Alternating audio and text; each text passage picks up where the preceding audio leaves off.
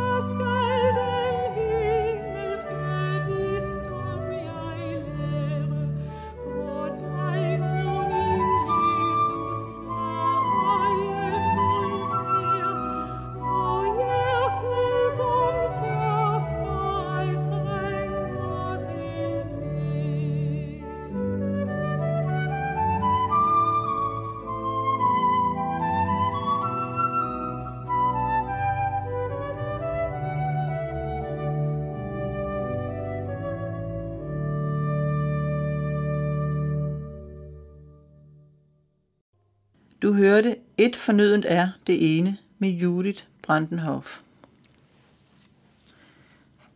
I Johannes åbenbaring kapitel 8 og 9 beskrives, hvordan plager sendes ud over jorden, den ene værre end den anden. Ved afslutningen af kapitel 9 har hele verden været vidne til frygtelige katastrofer, og en tredjedel af menneskene er blevet dræbt.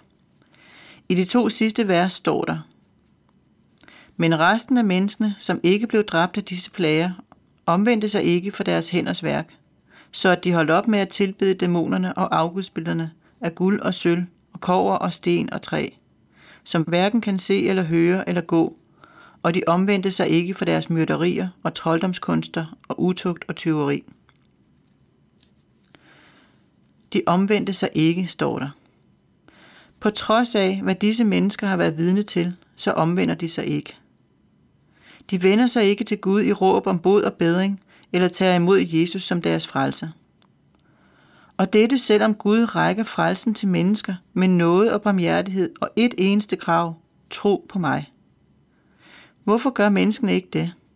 Hvorfor omvender de sig ikke til den sande Gud, men bliver ved med at dyrke falske guder, der ikke kan se eller høre eller gå?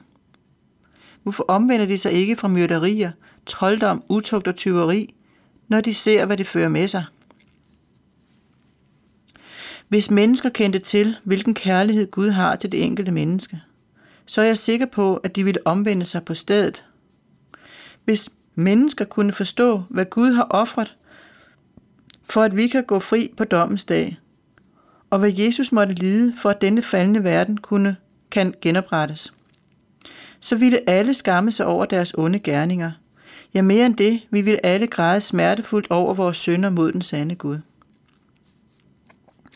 Fredag den 2. september 2016 stod der på forsiden af Kristi Dagblad, Menneskeheden har det historisk godt. Det var første artikel i en serie, der undersøger, om verden er at lave. Ak ja, tænkte jeg. Det afhænger nok af øjnene, der ser.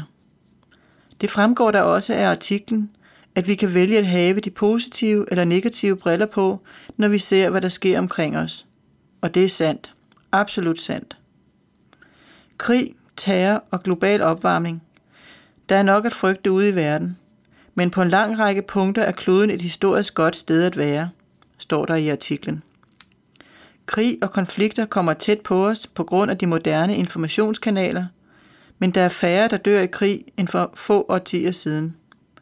Andelen af mennesker, der lever i fattigdom, er faldende, og halvt så mange sulter som for 25 år siden. Flere børn går i skole. Ligestilling mellem kønnene er på fremmarsch. Halvt så mange kvinder dør ved barsel, og det går hurtigt fremad med sundheden på kloden. Ja, tro det hvem der kan. Vi lever i konstant frygt og synes, det ser noget håbløst ud med de store problemer, som vi dagligt præsenteres for. Budskabet i artiklen er, at der er ikke så meget at, frygte, at frygte, eller i hvert fald frygter vi det forkerte. Det er i virkeligheden miljø- og klimaproblemerne, som vi skal være mest bekymrede for. Der er på sin vis ikke noget galt med at rette vores fokus på positive ting, når vi lader os overvælde af sortsyn over det, vi ser og hører, og måske mærker på egen krop. Det er klart, at vi kan glæde os, hvis nøden og elendigheden i virkeligheden er faldende – Spørgsmålet er, om vi kan konkludere, at menneskeheden har det historisk godt. At verden er på rette vej. Tysklands kansler Angela Merkel vil blive husket for udtrykket Wir schaffen das. Vi klarer det. Der er stadig meget at bekymre sig om, men det er bare at fortsætte den gode udvikling, så går det alt sammen. Vi mennesker, vi kan noget. Det har vi vist. Måske med lidt hjælp fra oven. Det er vores opgave og mål at rette op på elendigheden.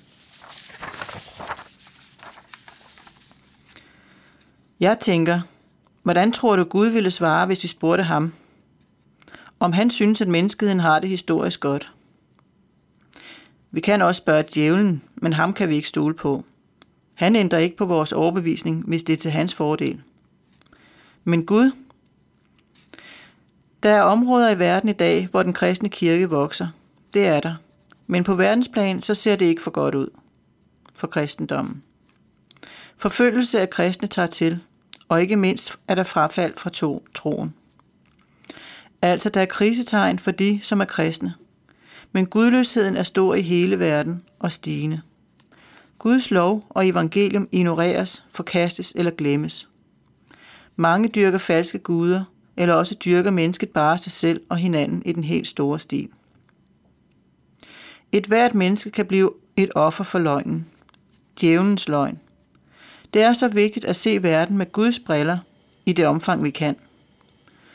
Bibelen er det eneste, vi skal holde fast i, når vi skal forholde os til det, vi ser og oplever. Vi skal nemlig forholde os til det, til det, vi ser og oplever. Det er hele hensigten med, at Gud taler til os.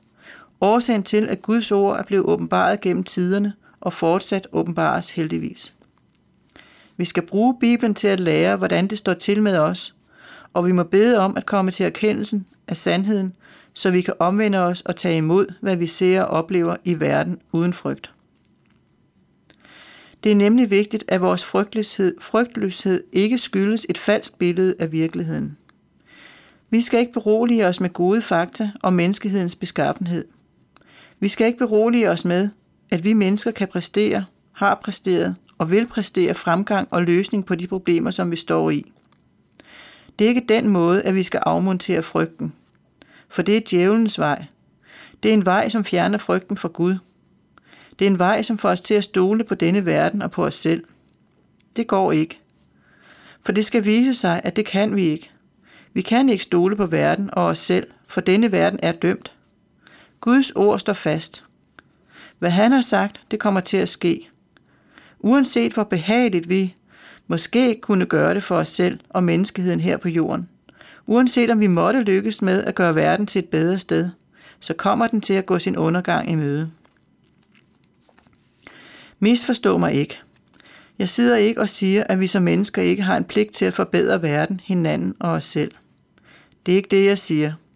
En hver af os må arbejde for det gode, mens vi venter, mens vi længes efter, at Gud en dag tager sit store opgør med djævlen. At Gud endelig opfylder sine løfter til os om at fjerne syndens å fra jorden.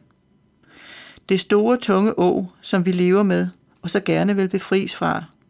I hvert fald, når vi har fået øjnene op for, at vi, at vi bærer på et tungt å. Vi skal stole fast på, at Gud vil opfylde sine løfter, at han vil gøre alt, hvad han har sagt.